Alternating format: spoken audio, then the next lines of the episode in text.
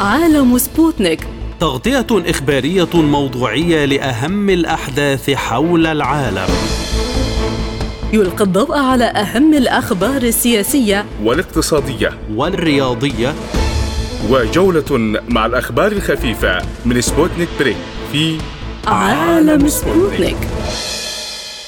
أهلا بكم مستمعينا الكرام في حلقة جديدة من عالم سبوتنيك. يسعد بصحبتكم في هذه الحلقة خالد عبد الجبار ونوران عطلة والبداية مع أبرز العناوين.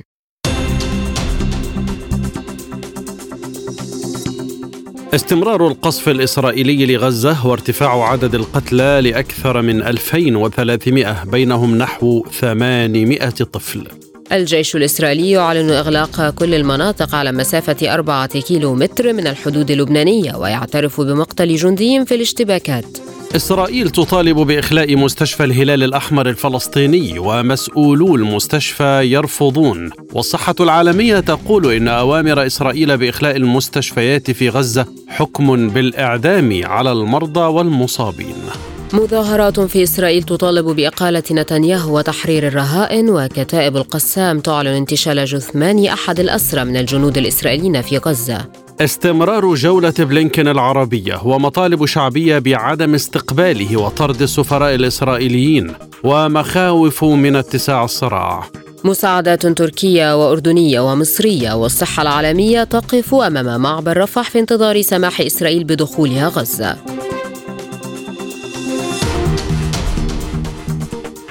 إلى التفاصيل.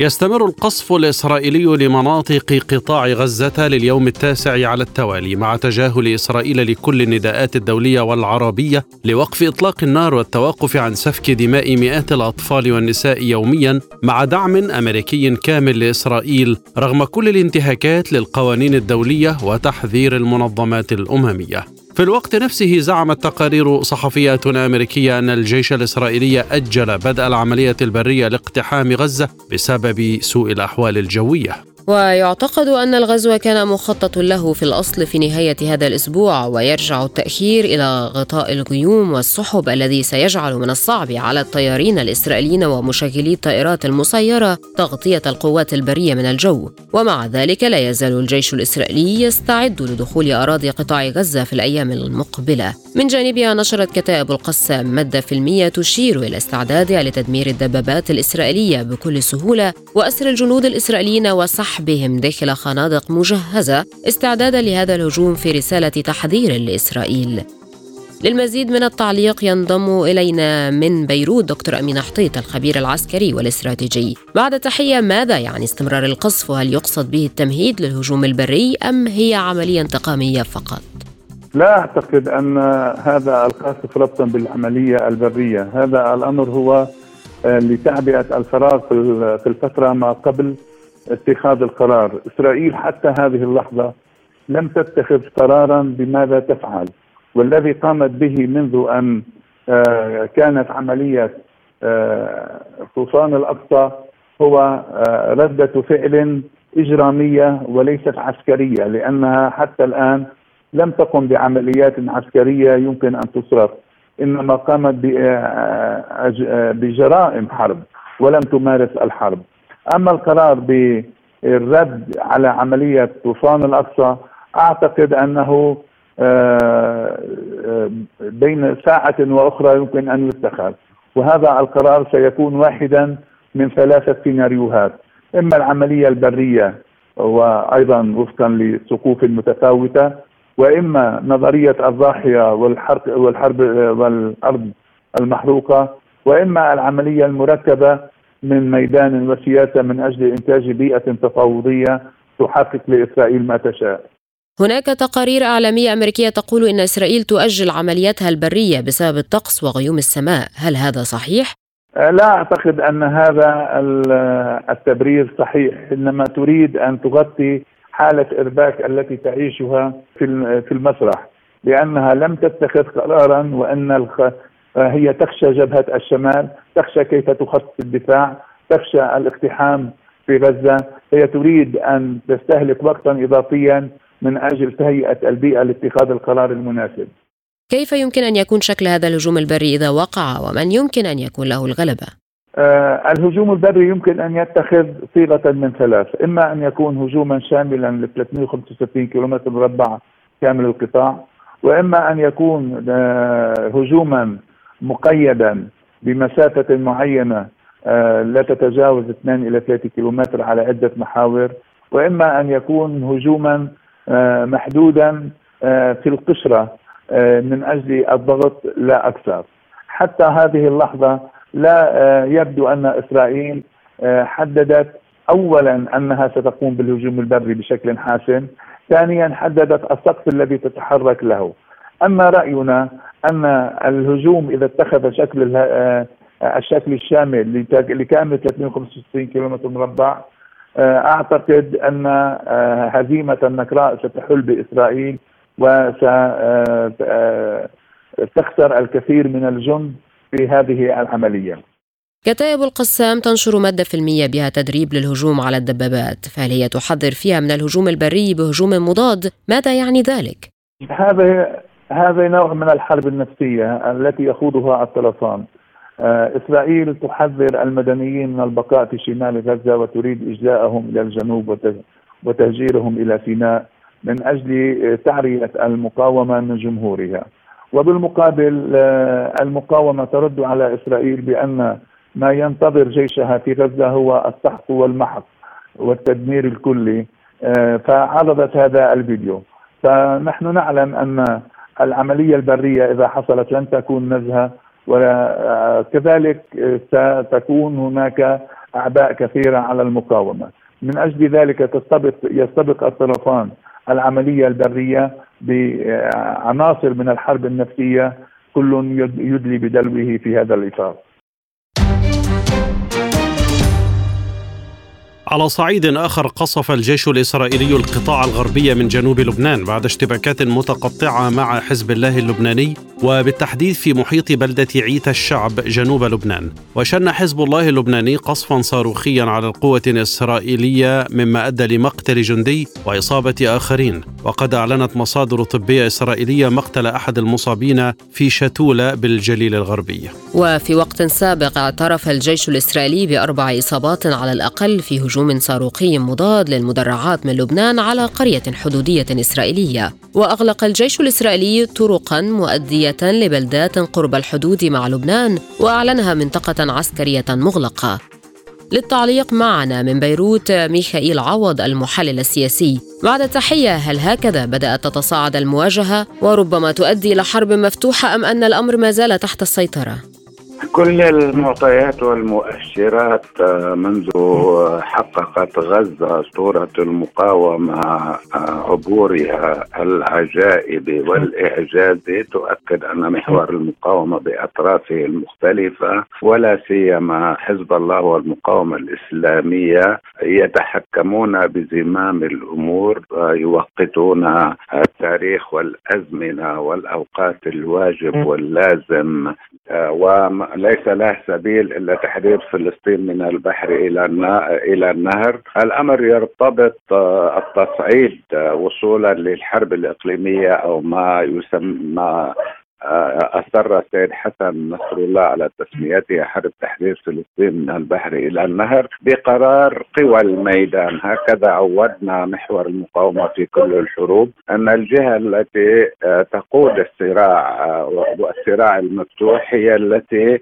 آه، تملك قرار جيوش ودول وفصائل المقاومة، التصعيد اليوم مضبوط بدقة شديدة وربما هدفه التأكيد بالنار أن المقاومة جاهزة لاجتياح الجليل ول يعني دفع الأمور باتجاه الحرب الكبرى. وبذات الوقت هي تحت السيطرة لدوزنة آه، آه، يعني التدخل ومستوياته وأنواع القوات التي تشارك والأسلحة التي لها فعالية الآن. ماذا يعني مقتل جندي إسرائيلي وإصابة ثلاثة آخرين؟ هو بالحد الأدنى رد على التطور الإسرائيلي واستهداف آه، الإعلاميين عن صدق تصور وتصميم كما جرى بالأمس. والمسألة معروفة عند جميع الأطراف أن الحزب منذ سنوات كان هدد أن اغتيال أي من المقاومين أو المحسوبين على محور المقاومة. والآن أصبح الإعلاميون في لبنان يستوجب رد بمنزله الحدث. فحتى الآن تجري الأمور يعني خلينا نسميها بدوزنة دقيقة جدا فالعازف آه، يعرف آه، ما الآلة التي يعزف عليها وما هو مزاج آه، الجمهور وكيف يطربهم. كيف يؤثر فتح هذه الجبهة على تركيز إسرائيل في حربه على غزة؟ وما هو المقصود بدأت يعني بدأ إنذار المقاومة ومحورها عبر تبليغ مصر بصفتها الوسيط آه، الأكثر نشاطا بأن آه، اقتحام غزة أو خوض الحرب البرية يعني الحرب الشاملة وكان القصد من ذلك آه، يعني لجم العدوانية الإسرائيلية. ثم خفض محور المقاومة على لسان المقاومة الإسلامية الخط الأحمر وجعل من محاولة إبادة أو تهجير غزة هو الخط الأحمر. أظن اليوم أيضا هناك يعني تخفيض للخط الأحمر بأن استمرار قتل الأطفال والعائلات وتهديم غزة بالطريقة الجارية ممنوع لغزة. حلف وشعب وأمة وأحرار في العالم لن يتركوها تنحر على مزاج نتنياهو. وقيادة أركانه المهزومون والمرتعدون والذين انكشفوا على سقوط مدون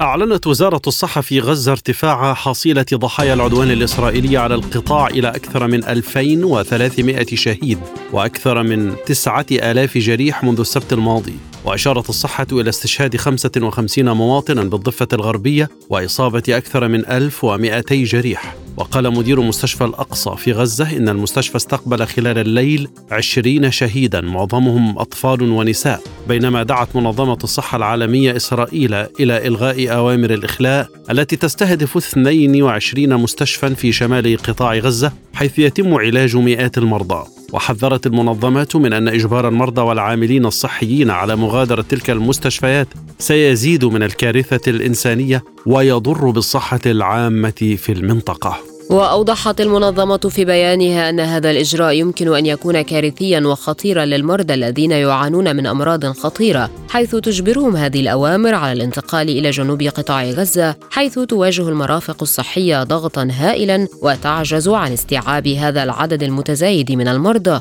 وهذا الإجراء يعني عمليا حكم الإعدام للمرضى. واشار البيان إلى أن المديرين والعاملين في المستشفيات يجدون أنفسهم أمام خيارات صعبة حيث يجب عليهم أن يتخلوا عن المرضى في زمن القصف أو يخاطروا بحياتهم أثناء محاولتهم نقل المرضى إلى مستشفيات غير مجهزة لاستقبالهم من غزة ينضم إلينا دكتور أحمد الكحلوت مدير مستشفى كمال عدوان دكتور أحمد بداية هل يمكن أن تقصف إسرائيل المستشفى وتنفذ تهديدها بعد هذا التحذير؟ والله أنا لا يستبعد على العدو إنه يعمل آه، يقدم على هذه الجرائم فعهدنا عليه لكن أول مرة نعرض ل لتهديد بالمساس بسلامة المستشفى والمواطنين من حول المستشفى. أول مرة نهدد بهذه الطريقة والإصرار على هذا الاتصال. لكن هل هناك من بديل عن هذا المستشفى للمرضى دكتور؟ المستشفى آه، مدير كمدير مستشفى كمال عدوان هو المستشفى الوحيد في محافظة الشمال الذي يقدم خدمات الاطفال بكل تخصصاتها وخدمات النساء والولادة وبعض ونستقبل بعض الإصابات آه، التي حدثت نتيجة العدوان على شعب. لا يوجد بديل عن هذا المستشفى في الشمال ويخدم آه، قرابة 450 ألف نسمة. لمن يعني آه، سوف يذهبوا هؤلاء الناس. آه، وإخلاء أمر حتى لو قررنا أن نخلي المستشفى هذا أمر يعني التنفيذ على أرض الواقع شبه مستحيل. لأن أنا عندي 150 مريض و150 من الكوادر وعندي مقدرات والأدوية بدي أسطول من السيارات وتكون هناك مستشفى في الجنوب عندها سعة أسرة تستقبل هؤلاء المرضى. التحذير كان يتعلق بمستشفى الهلال الأحمر ماذا عن هذا المستشفى تحديدا؟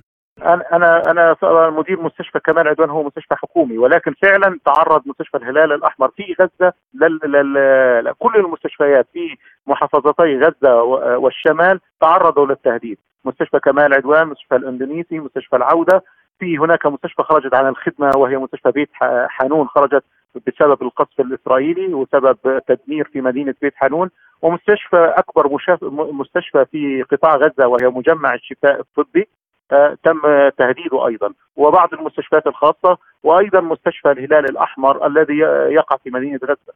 الصحة العالمية طالبت إسرائيل بسحب تحذيراتها، ماذا عن هذا المطلب الأممي؟ لقد ناشدنا يعني منظمة الصحة العالمية واستجابت وطلبت من العدو الإسرائيلي أن يسحب هذا لكن تاريخيا دكتور أحمد هل تهتم إسرائيل بمثل هذه المطالبات الأممية أم تمضي في طريقها؟ الاحتراف كما عهدنا لا يهتم لكل المواثيق الدولية وكل الشرعية الدولية وكل القرارات الأممية أو قرارات الجمعية العامة أو البروتوكولات التي تحمي المدنيين والمقدمين الخدمة الصحية في وقت الحرب تضرب بها لدرجة أنها استهدفت عدة سيارات إسعاف استشهد أكثر من عشر مسعفين يقومون بإنقاذ المرضى لا يلقوا بالا لهذه القرارات ماذا عن المساعدات التي وصلت وتصل إلى المستشفيات في غزة؟ إحنا يأتي هذا يعني الهجوم والحرب البربرية على على غزة بعد 16 سنة من الحصار فإحنا نعاني من نقص المواد الطبية يعني منذ 16 عام. يعني في في انخفاض قرابه 40% قبل ما يبدأ هذا التصعيد من من الأصناف الأساسية. فما بالك الآن بعد ما استهلكنا كميات كبيرة في علاج المصابين. فمخازن المستشفى قاربت ومخازن الوزارة قاربت على النفاذ. والأخطر من ذلك الوقود. إحنا نعمل المستشفى على الكهرباء. في عندنا مولدات آه، وعندنا سعة محدودة من الوقود. سوف تنتهي بعد عدة أيام. إذا لم تزود هذه المستودعات بالوقود ممكن تتوقف عمل المستشفى كاملا تتوقف محطة توليد الأكسجين الذي نعمل آه، من, من يعني نجري بها العمليات ونعالج المرضى في تحت التنفس الصناعي. سوف تتوقف وبالتالي تتوقف كل العمليات الحيوية وتوقف ضخ المياه نهائيا. أيام معدودة فقط. تقصد أن المساعدات التي وصلت لم تسد النقص حتى الآن؟ لم تصل أي مساعدات يعني مش القرابه لم تصل أي مساعدات. إحنا من أساس وحشي قبل ما تبدأ هذه الحرب ونحن نعاني من عجز قرابة ال 40% من المواد الأساسية مش يعني من المواد الأساسية. لكن وسائل الإعلام تتحدث عن مساعدات تصل تباعا لغزة. لم لم إلى الآن أنا أتكلم عن المستشفى فقط لاني أنا لا أستطيع الخروج من من المستشفى. منذ أن بدأ التصعيد وأنا لم أغادر المستشفى. كمان العدوان لم يصلها أي مساعدات تظاهر إسرائيليون أمام مقر وزارة الدفاع الإسرائيلية في تل أبيب للمطالبة باستعادة الأسرى الإسرائيليين المحتجزين في قطاع غزة لدى كتائب عز الدين القسام الذراع العسكرية لحركة حماس. وذكرت وسائل إعلام إسرائيلية أن المتظاهرين رددوا خلال مظاهراتهم أمام مجمع قيادة الجيش والأجهزة الأمنية المعروفة بالكريه في تل أبيب هتافات مناهضة لرئيس الحكومة بنيامين نتنياهو وطالبوا بسجنه كما طالب المتظاهرون نتنياهو بالتنحي عن منصبه بسبب ما وصفوه بالفشل الذريع الذي مني به الجيش الإسرائيلي في عملية طوفان الأقصى. وكان الجيش الإسرائيلي قد أعلن أنه أبلغ ذوي نحو 200 إسرائيلي مدني وعسكري مفقودين أنهم قد يكونون محتجزين في غزة. وفي وقت سابق اليوم قالت القسام في بيان عبر قناتها على تليجرام تعلن كتائب القسام عن مقتل تسعة أسرى آخرين من أسرى المعركة لديها. بينهم أربعة أجانب. خلال الأربع والعشرين ساعة الماضية جراء القصف الصهيوني على أماكن يوجد فيها هؤلاء الأسرى. من تل أبيب ينضم إلينا السيد يوحنان سوريف الباحث بمعهد البحوث الأمنية والقومية المعروف باسم INSS. سيد يوحنان بداية كيف يؤثر ذلك على الحرب الدائرة أقصد المظاهرات ضد نتنياهو؟ شوف أنا باعتقادي المظاهرات التي حصلت أمس وممكن جزء منها كمان أول أمس هي موجودة والأصوات التي تدعي لاستقالته هي أكثر من اللي موجود في الشارع لكن في نفس الوقت الشارع يفهم إنه هذه الفترة غير ملائمة للخروج للشوارع لأن هي فترة حرب. المجتمع الإسرائيلي بمقارنة لكل المواجهات التي كانت في الماضي يطلب الآن من الحكومة أن ترد بصورة قاسية على على على اعتداء حماس في الأسبوع الماضي. وأنا لا أرى أنه لهذه الأصوات في هذه الفترة في هذه الأيام قدرة تأثير الكل يتوقع لضربة قاسية وكفي وك... على حماس لكي تتفكك قدرته العسكرية. هذا الاتجاه هذا الهدف وكل كل التمهيد على هذا الكلام الآن. لكن بعض التحليلات تقول إن المظاهرات يمكن أن توقف العملية البرية على الأقل. كل اللي متابع الأمور داخل إسرائيل في هذه الأيام صعب أن يصل لهذا الاستنتاج لأن الشعب الإسرائيلي زي ما قلت لك يعني موجود في مكان آخر. يعني الآن مشكلة حماس هي ليس مع الحكومة الإسرائيلية.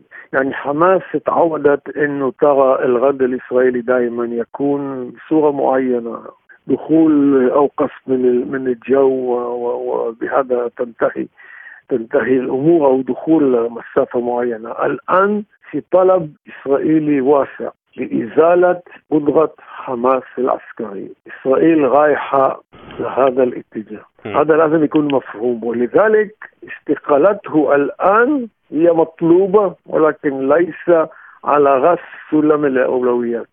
لماذا تبدو إسرائيل أنها غير مهتمة بالأسرى والرهائن؟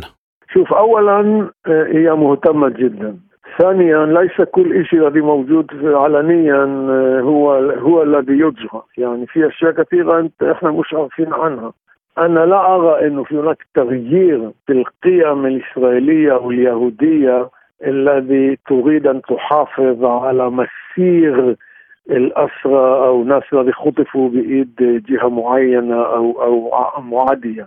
أنا متأكد أنه من وراء الكواليس تحت الطاولة في في أماكن أخرى في في, في محاولات سرية أخرى تجرى لكي يفرجوا عن عن عن عن عن على الأقل على المدنيين والأطفال والنساء الذي موجودين هنا. ومش عارف آه، آه، آه، كيف إحنا قدرنا نصل للاستنتاج إنه هي غير مهتمة، أنا باعتقادي كرجل الذي عايش داخل هذه الدولة داخل هذا المجتمع لا يمكن ال ال الإهمال هذا الموضوع.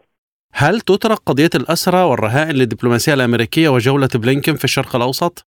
قضية رهائن ومخطوفين هي دائما قضية دولية ليس فقط قضية ثنائية هي دائما قضية دولية وقد تصل كمان إلى هذا المستوى إذا مش اليوم بكرة أو بعده. شرطا أن لا تنتهي المشكلة قبل الدخول البري. أنا لا مستبعد أنه آه، آه، قد تنحل المشكلة قبل الدخول البري. قد يكون شوف حماس اليوم تدعي بتقول من عدة نواحي أنه هي غير مسؤولة عن قتل الأبرياء. هي بتقول هي غير مسؤولة عن خطف المدنيين غير مسؤولة عن خطف النساء. هي إنسانية جدا وإحنا شايفين من خلال الأوراق التي وصلت إلى الجنود الإسرائيليين إنه هي أعطت أوامر لعناصرها أن يقتلوا مدنيين. مكتوب هناك في الأوراق التي هي أعطت لأمثالها. وهذا يعني هي هي مسؤولة ولكن إذا هي غير مسؤولة زي ما هم بيقولوا. وزي ما يدعو دائما رؤساء هذا التنظيم ليفرجوا عن كل هذول الأبرياء ليفرجوا على المدنيين على على النساء على الأطفال على كل هذول الذي ليس لهم أي علاقة مع المواجهات مع مع غزة أو مع حماس. هذا إحدى الامتحانات بالنسبة لها وفيما يتعلق بالعملية البرية لماذا تلوح الحكومة الإسرائيلية بها ولا تقدم عليها حتى الآن؟ شوف هذا شيء بده تخطيط بده تفكير بده تحضير بده أشياء كثيرة يعني. كمان علينا ان أن نفكر على أشياء كثيرة ليس فقط الغد نفسه. كمان على النتائج كمان على التنسيق كمان على أشياء كثيرة. هذا ليس شيء سهل. الآن المواجهة هي جديدة ليس زي زي المواجهات التي كانت في الماضي. هذا شيء أكبر أوسع قد يغير أشياء كثيرة في هذه في هذه في هذا في هذه المنطقة. لذلك التفكير مهم والتخطيط مهم. وكل شيء مهم في هذا في هذا الموضوع.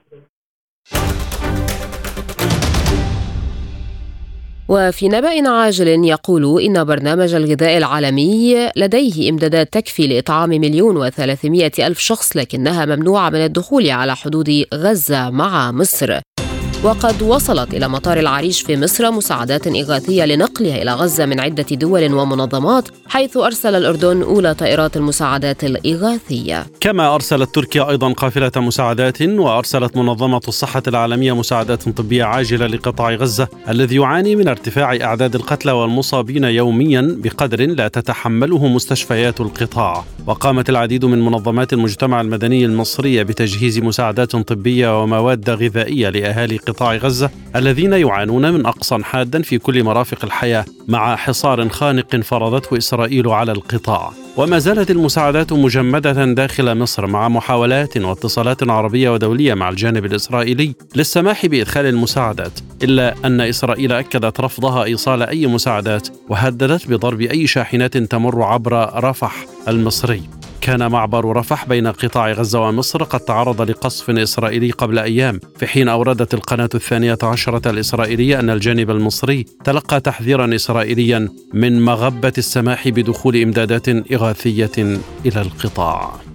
لمزيد من التعليق ينضم إلينا دكتور سمير غطاس مدير منتدى الشرق الأوسط للدراسات الاستراتيجية من القاهرة. بعد التحية دكتور سمير إسرائيل أكدت أنها ستقصف أي شاحنات تتجه إلى غزة وخاصة التي تحمل وقود. لماذا لم تدخل هذه المساعدات إلى غزة رغم وقوفها على معبر رفح منذ يومين؟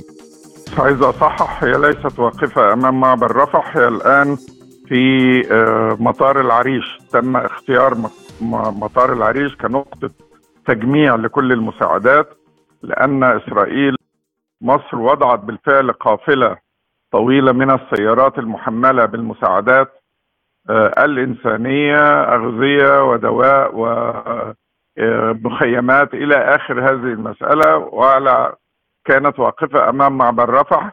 إسرائيل قامت اولا في اليوم الأول بقصف معبر رفح في الجانب الفلسطيني الإسرائيلي بين قوسين ثم قصفت في اليوم التالي نفس المكان وأحدثت يعني آه، حفرة كبيرة في المعبر وأعلنت أنها لن تسمح بدخول أي مساعدات برية من مصر أو من أي منطقة أخرى إلى قطاع غزة. معروف تماما أنه المعبر البري الوحيد آه، لإدخال هذه المسائل هو معبر رفح. كان كرم سالم كرم أبو سالم بس كرم أبو سالم معبر إسرائيلي وليس مصري. فالمعبر الوحيد الذي تدخل من خلاله كل هو المعبر خاص بالأفراد وليس بالبضائع ولكن كان هذا هو المعبر الوحيد إسرائيل منعت دخول البضائع المصرية أو المعاونات الإنسانية المصرية. مصر قررت عندما يعني توالت آه، استعدادات الدول دول عديدة لإرسال آه، معونات إنسانية آه، فتحت مطار العريش وهو قريب من رفح لإستقبال طائرات الدول التي طالبت بادخال مساعداتها أيضا إلى المعبر. وصلت طائرات أردنية ثم توالت المساعدات التي وصلت إلى مطار العريش. إسرائيل قالت أنها لن تسمح بدخول هذه البضائع ووضعت معادلة. إذا أردتم مساعدة إنسانية فالمساعدة الإنسانية يجب أن تقابل بمساعدة إنسانية أي الإفراج عن الاسرى الذين جلبتهم حماس من آه، مناطق غلاف آه، آه، غزة. هي لم تسمح فقط بإدخال المساعدات هي قطعت الكهرباء وأوقفت تزويد قطاع غزة بالمازوت الضروري لتشغيل المحطة الوحيدة للكهرباء في قطاع غزة. وقطعت المياه. هناك شركة واحدة اسمها شركة ميكروت الإسرائيلية هي التي تمد قطاع غزة بالمياه الصالح للشرب أوقفتها أيضا.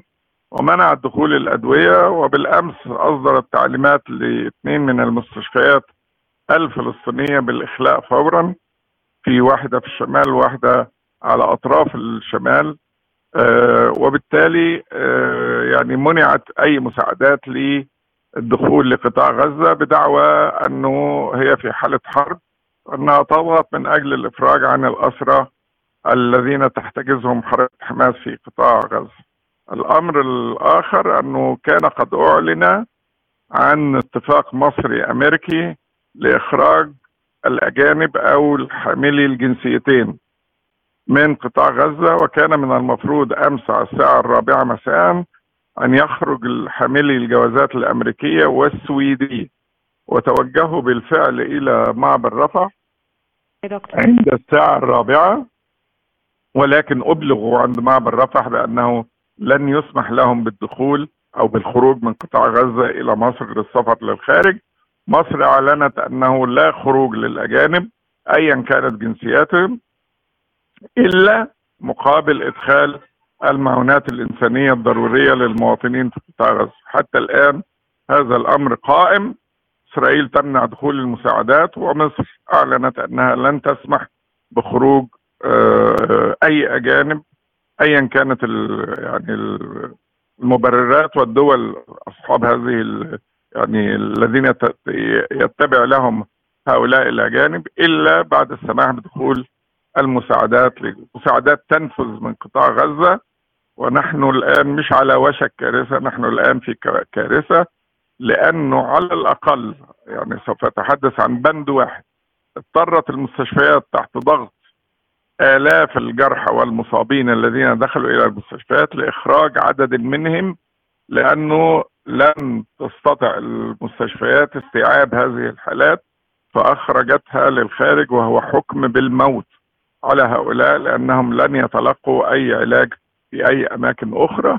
مستشفيات مكتظة والكهرباء انقطاع الكهرباء يعني انقطاع القدرة على إجراء عمليات جراحية وإسعاف المواطنين الجرحى وأيضا إغلاق الثلاجات التي تحوي على جثث الذين يتوفوا. هذا يعني أنه قطاع غزة يعني بدأ بالفعل مش يوشك بدأ بالفعل في مأساة إنسانية كبرى. حتى الموتى لا يمكن دفنهم لأنه هناك اكتظاظ وأن تحمل الموتى إلى المقابر إلى آخره. فهناك مأساة إنسانية كاملة تتسبب فيها إسرائيل تحت ذرائع ومبررات أخرى وللأسف لا تتدخل الدول التي تستطيع أن تضغط على إسرائيل وخاصة الولايات المتحدة الأمريكية ل آه، آه، يعني تعديل أو تغيير الموقف الإسرائيلي المتعنت وهذه جرائم ضد الإنسانية.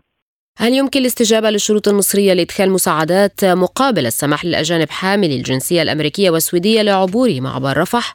مقابل خروج ال ال الأجانب الموجودين في قطاع غزة لأنه تم بالفعل التوصل إلى اتفاق لكن مصر استخدمت هذه الورقة حتى تسمح إسرائيل والدول يعني ال ال الأجانب اللي كانوا هيخرجوا بالأمس أمريكان وسويديين فإذا أمريكا حريصة على أن تخرج مواطنيها من قطاع غزة عليها أن تضغط على إسرائيل للسماح بإدخال مساعدات إنسانية إلى المواطنين في غزة. حتى الآن حتى الآن إسرائيل ما تزال متعنتة وترفض إدخال أي بضائع أو سلع إنسانية لمساعدة الفلسطينيين. هي تدفع الفلسطينيين دفعا للخروج من غزة إلى مصر وسيناء.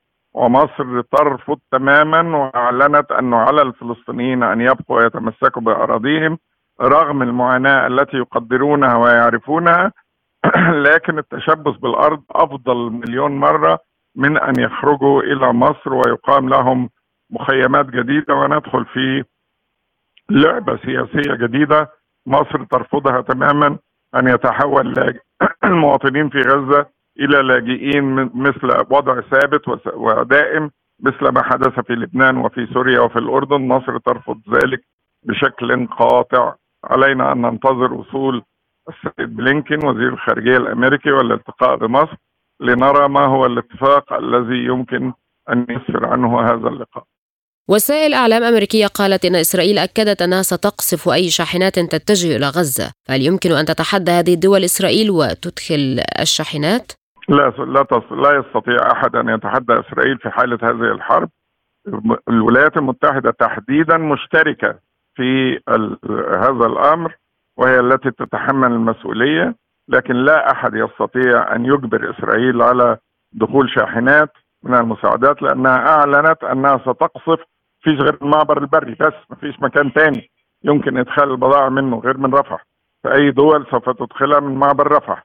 ومعبر رفح كما أشرت الآن مقطوع وهو تحت السيطرة العسكرية الإسرائيلية يمكن لإسرائيل بقذيفة واحدة أن تغلق المعبر نهائيا وتمنع دخول حتى دون أن تصيب يعني السيارات والقوافل ويمكنها إحداث فجوة كبيرة في الأرض في مكان المعبر فتمنع أصلا أي إمكانية للحركة حركة السيارات أو الأفراد.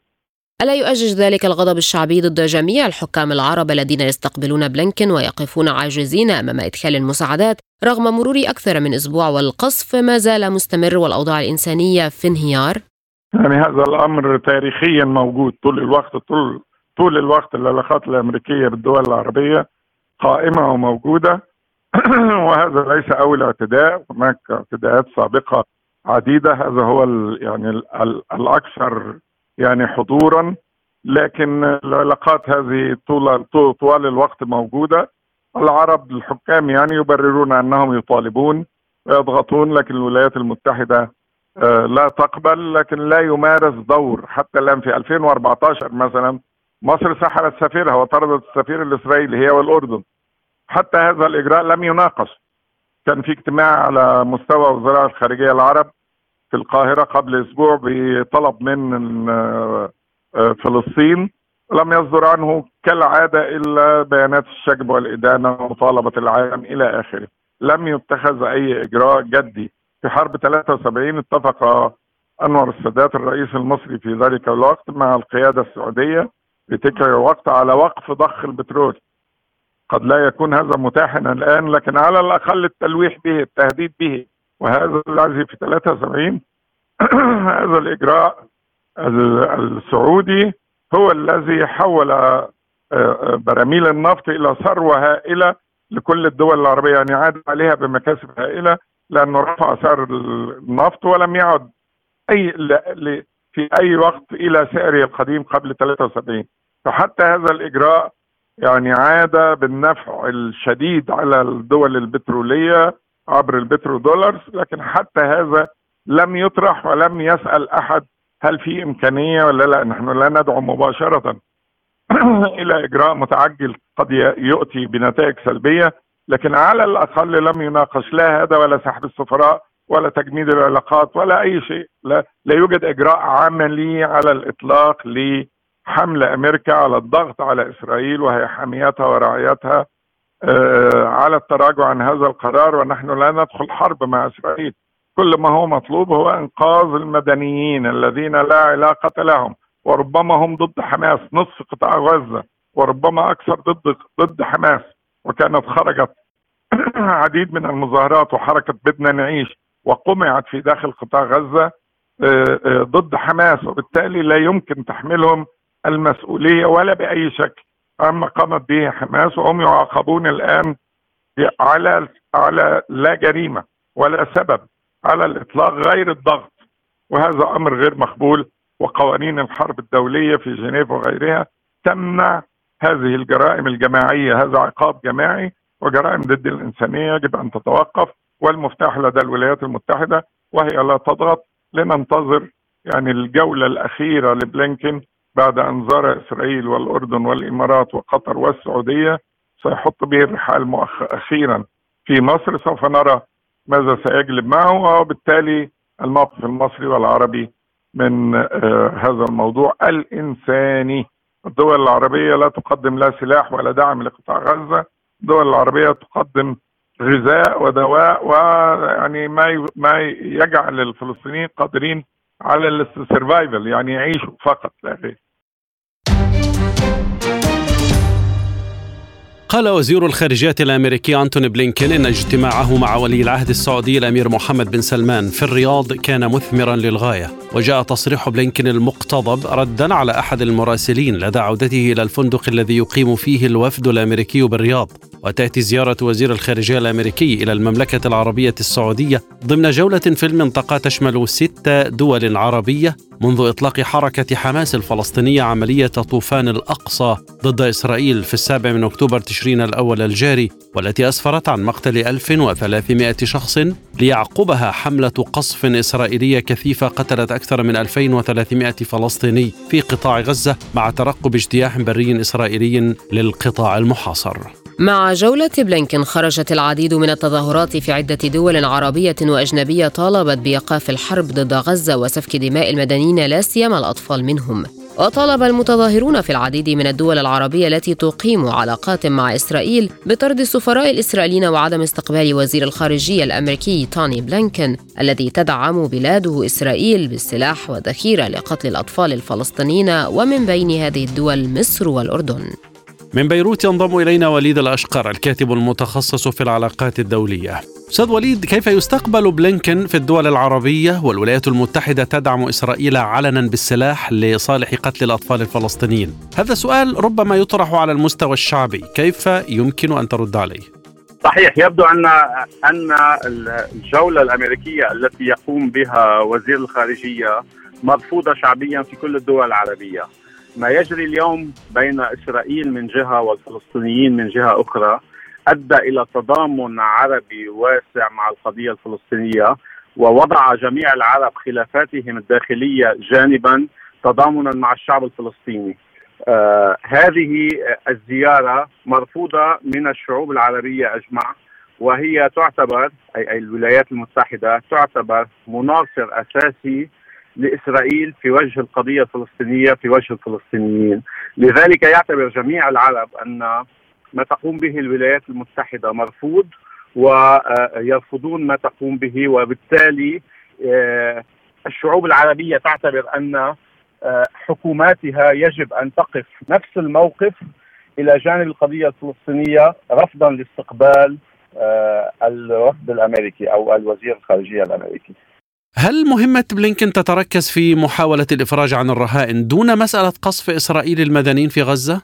الهدف الأساسي يجب أن يكون وقف إطلاق النار فورا وقف إبادة الشعب الفلسطيني فورا. كل ما يهم المجتمع الدولي الآن هو الرهائن التي آه التي احتجزتها حركة حماس يوم السابع من تشرين. آه القضية هي ليست فقط بهذا الجزء البسيط. لكن المجتمع الغربي ينظر إلى هذه القضية من هذه الزاوية فقط وهذا ما يثير اشمئزاز آه، الشعوب العربية. لماذا لم تتخذ أي دولة مطبعة مع إسرائيل أي موقف حتى الآن؟ شهدنا موقفا متقدما للسعودية بالأمس آه، أعلن أن هناك وقف للتطبيع مع إسرائيل لكن آه، نحن نعلم أن السعودية وإسرائيل ليس هناك علاقات دبلوماسية بينهم حتى حتى اليوم، لكن هناك عدد من الدول العربية التي لديها تبادل دبلوماسي مع إسرائيل لم تتخذ أي موقف حتى الساعة وهذا شيء مستهجن جدا، يجب على كافة الدول العربية التي تعتبر أن القضية الفلسطينية هي قضيتها الأولى أن تقف متضامنة مع الشعب الفلسطيني ومع القضية الفلسطينية ووقف العلاقات الدبلوماسية فورا مع الإسرائيليين.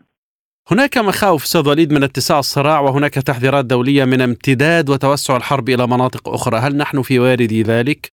أجل هناك تخوف كبير وخصوصا على الجبهة اللبنانية أن تمتد الاشتباكات والحرب إلى آه، جبهة جنوب لبنان. آه، نأمل أن يبقى الوضع في الساحة الجنوبية اللبنانية على ما هو عليه حاليا من اشتباكات محدودة لن يسمح حزب الله لإسرائيل بأن تضرب أي موقع داخل الأراضي اللبنانية دون رد. وأعتقد أن إسرائيل آه، تتجنب حربا شاملة مع لبنان. لذلك يكون الرد محدودا من قبل الجانب الإسرائيلي. وبالمقابل آه، نعلم ما يعيه حزب الله أن آه، الدخول في حرب شاملة مع إسرائيل له مخاطر على المجتمع اللبناني بأكمله خصوصا أننا نحن اليوم في أزمة اقتصادية كبيرة والشعب اللبناني يئن من أزمات اقتصادية مالية وسياسية وغيرها ونأمل أن نتجنب الكأس المر والدخول في حرب واسعة مع إسرائيل لكن بالمقابل لن نسمح لإسرائيل بانتهاك الأجواء اللبنانية بحرا وبرا وجوا دون أن يكون هناك رد محدود ولكن مناسب. لكن هل المقصود هنا لبنان فقط أم سوريا أيضا؟ لا أستطيع أن أتكلم عن سوريا، سوريا بواقع آه، جدا لا أستطيع أن أقول بوضع تحسب عليه. هي بأزمة داخلية كبيرة وب مشاكل داخلية. ولا ولا أعتقد أن سوريا جاهزة ل آه، لمواجهة شاملة مع إسرائيل خصوصا أن إسرائيل تنتهك الأجواء السورية وتقصف مواقع عن سوريا بشكل آه، ربما يومي أو أسبوعي دون أن يكون هناك رد من قبل الجيش السوري إذ أن الجيش السوري آه، يبدو أنه ليس جاهزا للدخول في هكذا معركة. رأيي الشخصي آه، أعيد وأكرر ليست جاهزة الحكومة السورية لحرب من هذا النوع.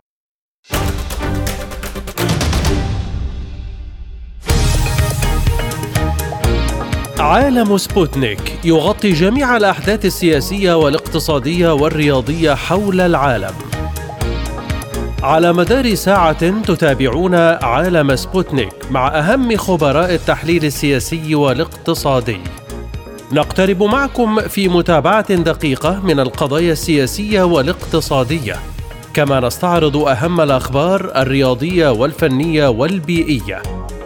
انتظروا عالم سبوتنيك أيام الجمعة والسبت والأحد من كل أسبوع. مساحة حرة برنامج يسلط الضوء على أهم القضايا الاجتماعية والاقتصادية حول العالم. في مساحة حرة تنوع في الآراء وثراء في النقاش. مساحة حرة يأتيكم عبر راديو سبوتنيك الاثنين والخميس من كل أسبوع. الآن مستمعين إليكم جولة إخبارية حول العالم. وجه الرئيس الروسي فلاديمير بوتين الشكر لقيادة القوات المسلحة الروسية وجنود الخطوط الأمامية للعملية العسكرية الخاصة على شجاعتهم وبطولاتهم. وقال بوتين إن القوات الروسية تعمل اليوم على تحسين مواقعها على طول منطقة خط التماس بأكملها تقريبا. وهذا يشمل الدفاع النشط مع تحسين موقعها في مناطق معينة. وأضاف أن ما يحدث الآن طوال فترة الاشتباك يسمى الدفاع النشط وتقوم القوات الروسية بتحسين مواقعها في كل هذه المساحة تقريبا والتي تعد مساحة كبيرة جدا وهذا ينطبق على محاور كوبيانسك بادرب زابروجيا وأفديفكا. أعلن رئيس المركز الصحفي لمجموعة الغرب سيرجي زيبينسكي أن القوات الجوية الفضائية الروسية قصفت وحدات القوات المسلحة الأوكرانية بالقرب من حي سينكوفكا وأحياء أخرى في مقاطعة خاركوف. وقال زيبينسكي إن المروحيات الهجومية الروسية من طراز كا 52 ومي 28 والطائرات الهجومية بالصواريخ والقنابل قصفت تجمعات القوات الحية والأسلحة والآليات العسكرية للوحدات 95 إنزال هجومية 14 و32 الميكانيكية والوحدات الدفاعية في مناطق سينكوفكا وإيفانوفكا وليونوفكا. بالإضافة إلى ذلك شنت الطائرات الروسية من طراز سو 34 ضربات على نقاط التمركز المؤقتة والنقاط الأساسية لوحدات الفرقة الميكانيكية 43 للجيش الأوكراني في مناطق بترو بافلوفكا وبستشاني. في السياق نفسه أعلنت وزارة الدفاع الروسية أن الدفاعات الجوية الروسية أسقطت ليلا 27 طائرة مسيرة أوكرانية. وقال بيان الدفاع الروسية لقد تم إحباط محاولة من قبل نظام كييف لتنفيذ هجوم إرهابي بطائرات مسيرة على أهداف في أراضي روسيا الاتحادية وأضاف البيان أنه تم أو اعترضت أنظمة الدفاع الجوية العاملة 27 طائرة أوكرانية مسيرة تم تدمير 18 منها فوق مقاطعة كورس كورسك واثنتين في الجو فوق بيلغرود. وتتبع أو تتبع كييف أساليب إرهابية في مقدمتها استخدام المسيرات الهجومية والصواريخ ضد المدنيين والمنشآت المدنية في روسيا وذلك في محاولة لتشتيت الانتباه عن فشل ما تسميه بالهجوم المضاد على محاور القتال. وننتقل إلى الحرب على غزة حيث طلبت روسيا من مجلس الأمن التابع للأمم المتحدة التصويت يوم الاثنين على مشروع قرار يتعلق بالصراع بين إسرائيل والمقاومة الفلسطينية ويدعو إلى هدنة إنسانية والتنديد بالعنف ضد المدنيين وكافة أعمال الإرهاب.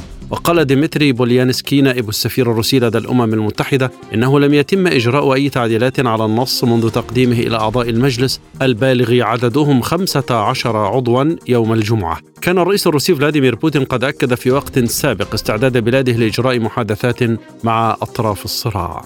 نشرت سفارة الولايات المتحدة الأمريكية لدى إسرائيل تنبيها أمنيا قالت فيه إنها ستقوم بإجلاء رعاياها عن طريق البحر. جاء ذلك في بيان نشرته على موقعها الرسمي قالت فيه إن سفينة تابعة لها ستنطلق غدا الاثنين من ميناء حيفا شمالي إسرائيل حيث تتجه إلى قبرص في رحلة تستمر أكثر من عشر ساعات. وبحسب البيان فإن الأشخاص المسموح لهم بالمغادرة هم الأمريكيون وأفراد أسرهم المباشرين فقط مشيرة إلى أنهم سيتولون مسؤولية ترتيب الأمور الخاصة بإقامتهم في قبرص أو سفرهم إلى الولايات المتحدة الأمريكية. صرح وزير الخارجية الصيني وانغي في اتصال هاتفي مع وزير الخارجية السعودي فيصل بن فرحان بأن الصين تعتقد أن الظلم التاريخي ضد فلسطين الذي استمر لأكثر من نصف قرن لا يمكن أن يستمر. ونقلت وزارة الخارجية الصينية عن وانغي قوله تعمل الصين حاليا بشكل وثيق مع جميع الأطراف لتعزيز وقف إطلاق النار وإنهاء الحرب. ووفقا له فإن الأولوية القصوى هي ضمان سلامة المدنيين وفتح قنوات المساعدة الإنسانية في أسرع وقت ممكن وحماية الاحتياجات الأساسية لسكان قطاع غزة. وأشار وانجي إلى أنه يتعين على جميع الدول المحبة للسلام والعدالة أن تتحدث علنا وتطالب بوضوح بالتنفيذ السريع لخطة دولتين لشعبين. وقال تصرفات إسرائيل تجاوزت الدفاع عن النفس ويجب عليها الاستجابة بجدية لنداءات المجتمع الدولي والأمين العام للأمم المتحدة ووقف ما يحدث لسكان قطاع غزة. أكد ولي عهد السعودية الأمير محمد بن سلمان خلال اجتماعه مع وزير الخارجية الأمريكي أنتوني بلينكن في الرياض على ضرورة العمل لبحث سبل وقف العمليات العسكرية التي راح ضحيتها الأبرياء. وشدد بن سلمان على رفض المملكة استهداف المدنيين بأي شكل أو تعطيل البنى التحتية والمصالح الحيوية التي تمس الحياة اليومية للفلسطينيين. كما لفت إلى سعي المملكة لتكثيف التواصل والعمل على التهدئة ووقف التصعيد القائم واحترام القانون الدولي الإنساني بما في ذلك رفع الحصار عن غزة والعمل على تهيئة الظروف لعودة الاستقرار واستعادة مسار السلام بما يكفل حصول الشعب الفلسطيني على حقوقه المشروعة وتحقيق السلام العادل والدائم. أعلن مجلس الأمن القومي المصري تشديده على رفض واستهجان سياسة التهجير ومحاولات تصفية القضية الفلسطينية. وقال المجلس إنه لا حل للقضية الفلسطينية إلا حل الدولتين. ويترأس الرئيس عبد الفتاح السيسي اجتماعا مع مجلس الأمن القومي بشأن التصعيد العسكري في غزة. من جانبه أكد وزير الخارجية المصري سامح شكري أن السلطات المصرية لم تتلقى حتى الآن التصاريح اللازمة من الأمم المتحدة ووكالة غوث وتشغيل اللاجئين الفلسطينيين الأونروا التابعة لها لإدخال المساعدات إلى قطاع غزة. وقال شكري في تصريحات صحفية نقلتها الحسابات الرسمية لوزارة الخارجية المصرية. لم نتمكن من الحصول على أي تصريح لإرسال المساعدات الإنسانية والإمدادات لتخفيف الضغوط. وتابع قائلا معبر رفح مفتوح رسميا من الجانب المصري وهو مفتوح طوال الوقت. المشكلة أنه يتعرض للقصف الجوي وبالتالي فإن الطرق في جانب غزة ليست في حالة تمكنها من استقبال المركبات العابرة. وأرسلت مصر قافلة شاملة محملة بكميات ضخمة من المساعدات الإنسانية لدعم أهالي قطاع غزة بعد تنفيذ الجيش الإسرائيلي توغلات برية في القطاع ردا على عملية طوفان الأقصى التي نفذتها حركة حماس الفلسطينية قبل أسبوع لكنها ما زالت تقف في الجانب المصري من معبر رفح.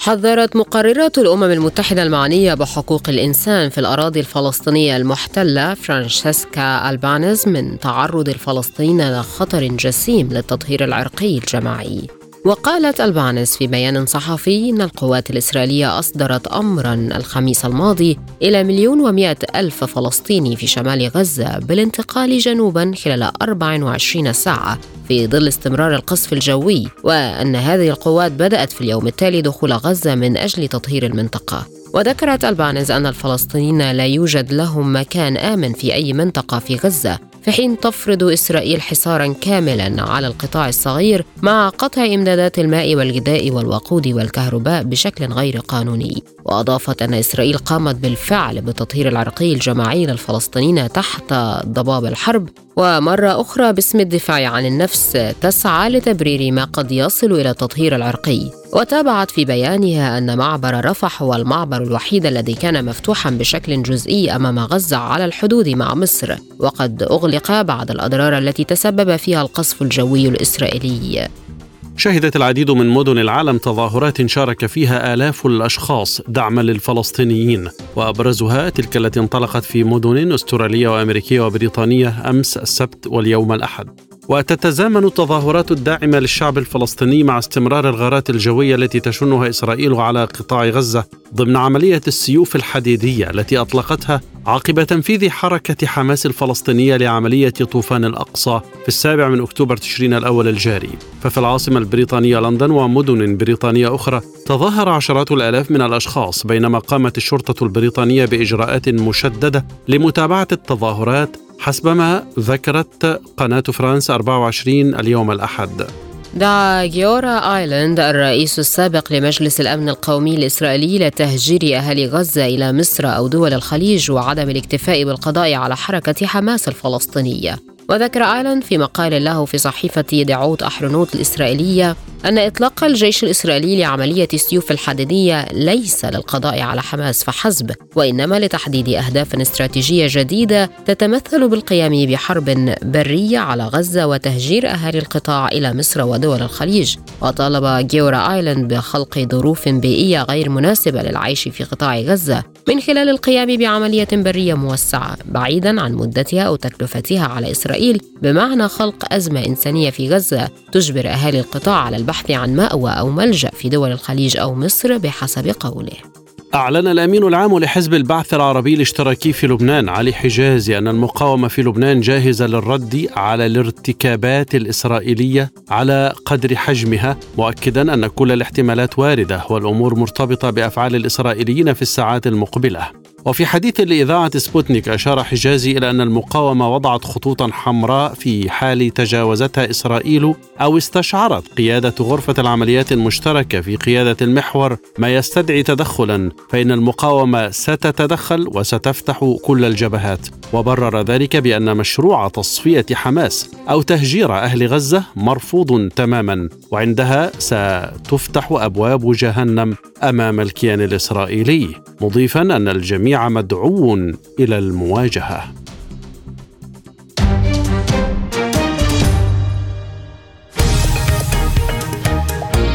عالم سبوتنيك يغطي جميع الأحداث السياسية والاقتصادية والرياضية حول العالم على مدار الساعة تتابعون عالم سبوتنيك مع أهم خبراء التحليل السياسي والاقتصادي. نقترب معكم في متابعة دقيقة من القضايا السياسية والاقتصادية، كما نستعرض أهم الأخبار الرياضية والفنية والبيئية. انتظروا عالم سبوتنيك أيام الجمعة والسبت والأحد من كل أسبوع.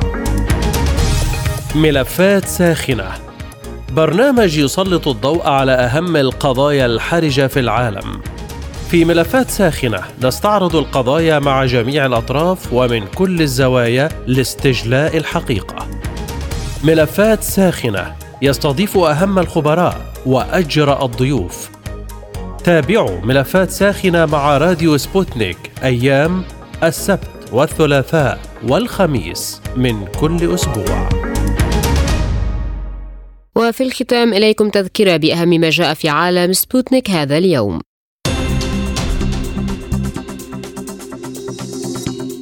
استمرار القصف الإسرائيلي لغزة وارتفاع عدد القتلى لأكثر من 2300 بينهم نحو 800 طفل. الجيش الإسرائيلي يعلن إغلاق كل المناطق على مسافة أربعة كيلومتر من الحدود اللبنانية ويعترف بمقتل جندي في الاشتباكات. إسرائيل تطالب بإخلاء مستشفى الهلال الأحمر الفلسطيني ومسؤولو المستشفى يرفضون والصحة العالمية تقول إن أوامر إسرائيل بإخلاء المستشفيات في غزة حكم بالإعدام على المرضى والمصابين. مظاهرات في إسرائيل تطالب بإقالة نتنياهو وتحرير الرهائن وكتائب القسام تعلن انتشال جثمان أحد الأسرى من الجنود الإسرائيليين في غزة. استمرار جولة بلينكن العربية ومطالب شعبية بعدم استقباله وطرد السفراء الإسرائيليين ومخاوف من اتساع الصراع. مساعدات تركية وأردنية ومصرية ومن الصحة العالمية تنتظر في مطار العريش لسماح إسرائيل بدخول غزة. للمزيد زوروا موقعنا على الإنترنت سبوتنيك إلى اللقاء.